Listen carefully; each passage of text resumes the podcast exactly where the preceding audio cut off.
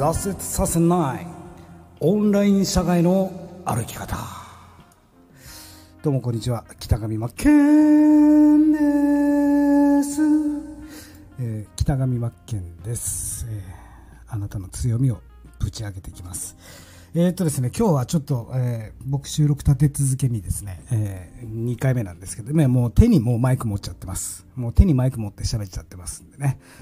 えーこれはちょっとシェアしたいなと。で、特に聞いてほしいのは、これからですね、ユーデミ講師、えーしたいなとか、まあ、始めたばっかりの新米講師の方、これは本当参考にした方がいいよっていうのをですね、見つけたので、で、まあ、講師名の方は、えー高山優優也さんっていう方なんですが、めちゃくちゃですね、この方頭が良くて優秀な方で、この方の情報発信の仕方、ぜひ真似ておいた方がいいです。えーいろいろポイントをお話ししていくんですが、この方のやり方っていうのはですね、まあ、えースタイフでラジオ配信もやってます。もちろんユーデミにもコース出してます。まあ、サラリーマン脱出計画というテーマでですね、情報発信していて、で、YouTube も使ってるんですけども、キャンバで、えー YouTube でスライド作るんですね。まず表紙作ります。で、ラジオのテーマ、うん、箇条書きとかで、えー図とかで見せて、まず YouTube を多分先に撮ってると思うんですね。で、YouTube で、えー要は、えー見える化で、え文章書いていって、え本日はこういったテーマについてお話ししますと。撮りますよね。で、それを今度はスタスタイフに上げてる。ラジオ音声としてその内容を上げてるんですね。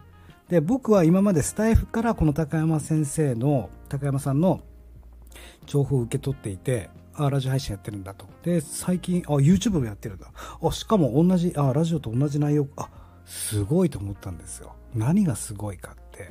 まず、ちょっと、外枠として、えー頭に入れておきたいのが、ラジオ配信することによって、喋りがまず上手になります。ユーデミ、えー講師としてですね、喋ることが多分上手になるんです。多分というか絶対。これは上手になります。なので、ラジオ配信はやった方がいいですし、そして、こうやってですよ、キャンバで、えーラジオのネタ、えースライドを作るということで、資料作成力、このスライド作成力というものがつくんですね。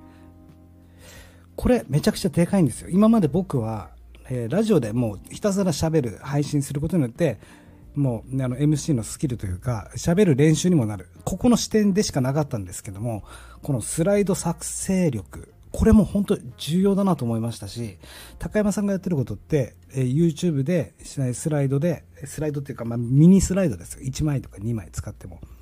えー図解、マインドマップで図解見せたりとか、本日のテーマはっていうことで、ラジオの題お題、テーマを箇条書きで書いている。それを喋ってるんですね。で、これでまず、まあ、スライド、これを続けることによって、資料作成の力が身につくじゃないですか。スキルが上がるじゃないですか。キャンバーの操作方法だったりとか。そして、喋ることによって、ね、トークスキルも上がりますよね。じゃあ、えー一方、変わってですよ。聞く側の立場になったとしたら、これどうかと。じゃあ、ラジオから高山さんのこと知ります。ラジオで聞きますよね。あ、あの話良かったなって思った時に、YouTube にで行くとですよ。今度見える化でインプットされるんですね。あ、今日、あ、このこと話してたんだと。ラジオはあくまでもながら聞きで、えーそれはいいですよね。インプットされるけども、さらに追い打ちをかけて YouTube に残しておくということで見える化、えー図を見たりとか、あ、このことを話してたんだ。この順番で今話してるんだっていうのが見えて、さらに理解が深まるよと。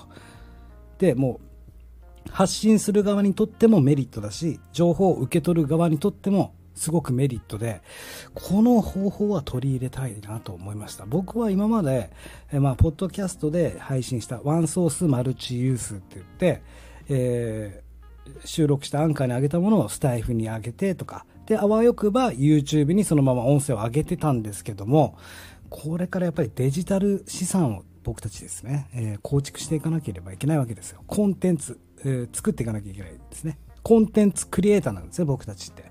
ユーデミークリエイターでもあるし、デジタル資産を作って積み上げていく。そう考えたときにですね、この順番をちゃんと変えてみるっていうのはいかがかなと思ったんですね。まず、えーラジオでテーマ決めます。話すこと。で、キャンバで資料を作成すると。箇条書きでもいいから。で、YouTube に上げる。で、YouTube に上げたものを、音声だけを今度はスタイフとか、ポッドキャストに上げていくと。これが理想だなと思いました。まあ、残る形としてはですよ、デジタル資産として考えるなら、ちゃんとしたココンテンツとして残っていくなと思ったんですね。このやり方、かなりいいなと思いました。綺麗な形でコンテンツが積み上がっていく。意味のあるコンテンツというかですね。全部がつながっていく。で、えー、何回も言いますが、制作スキルも上がるし、トークスキルも上がると。ぜひですね、これからゆでみ講師目指す方、あそして、えー、新米講師の方は、この高山さんの情報発信の仕方、ぜひ参考になると思いますので、よく、要チェックしといてください。ということで、えー、以上となります。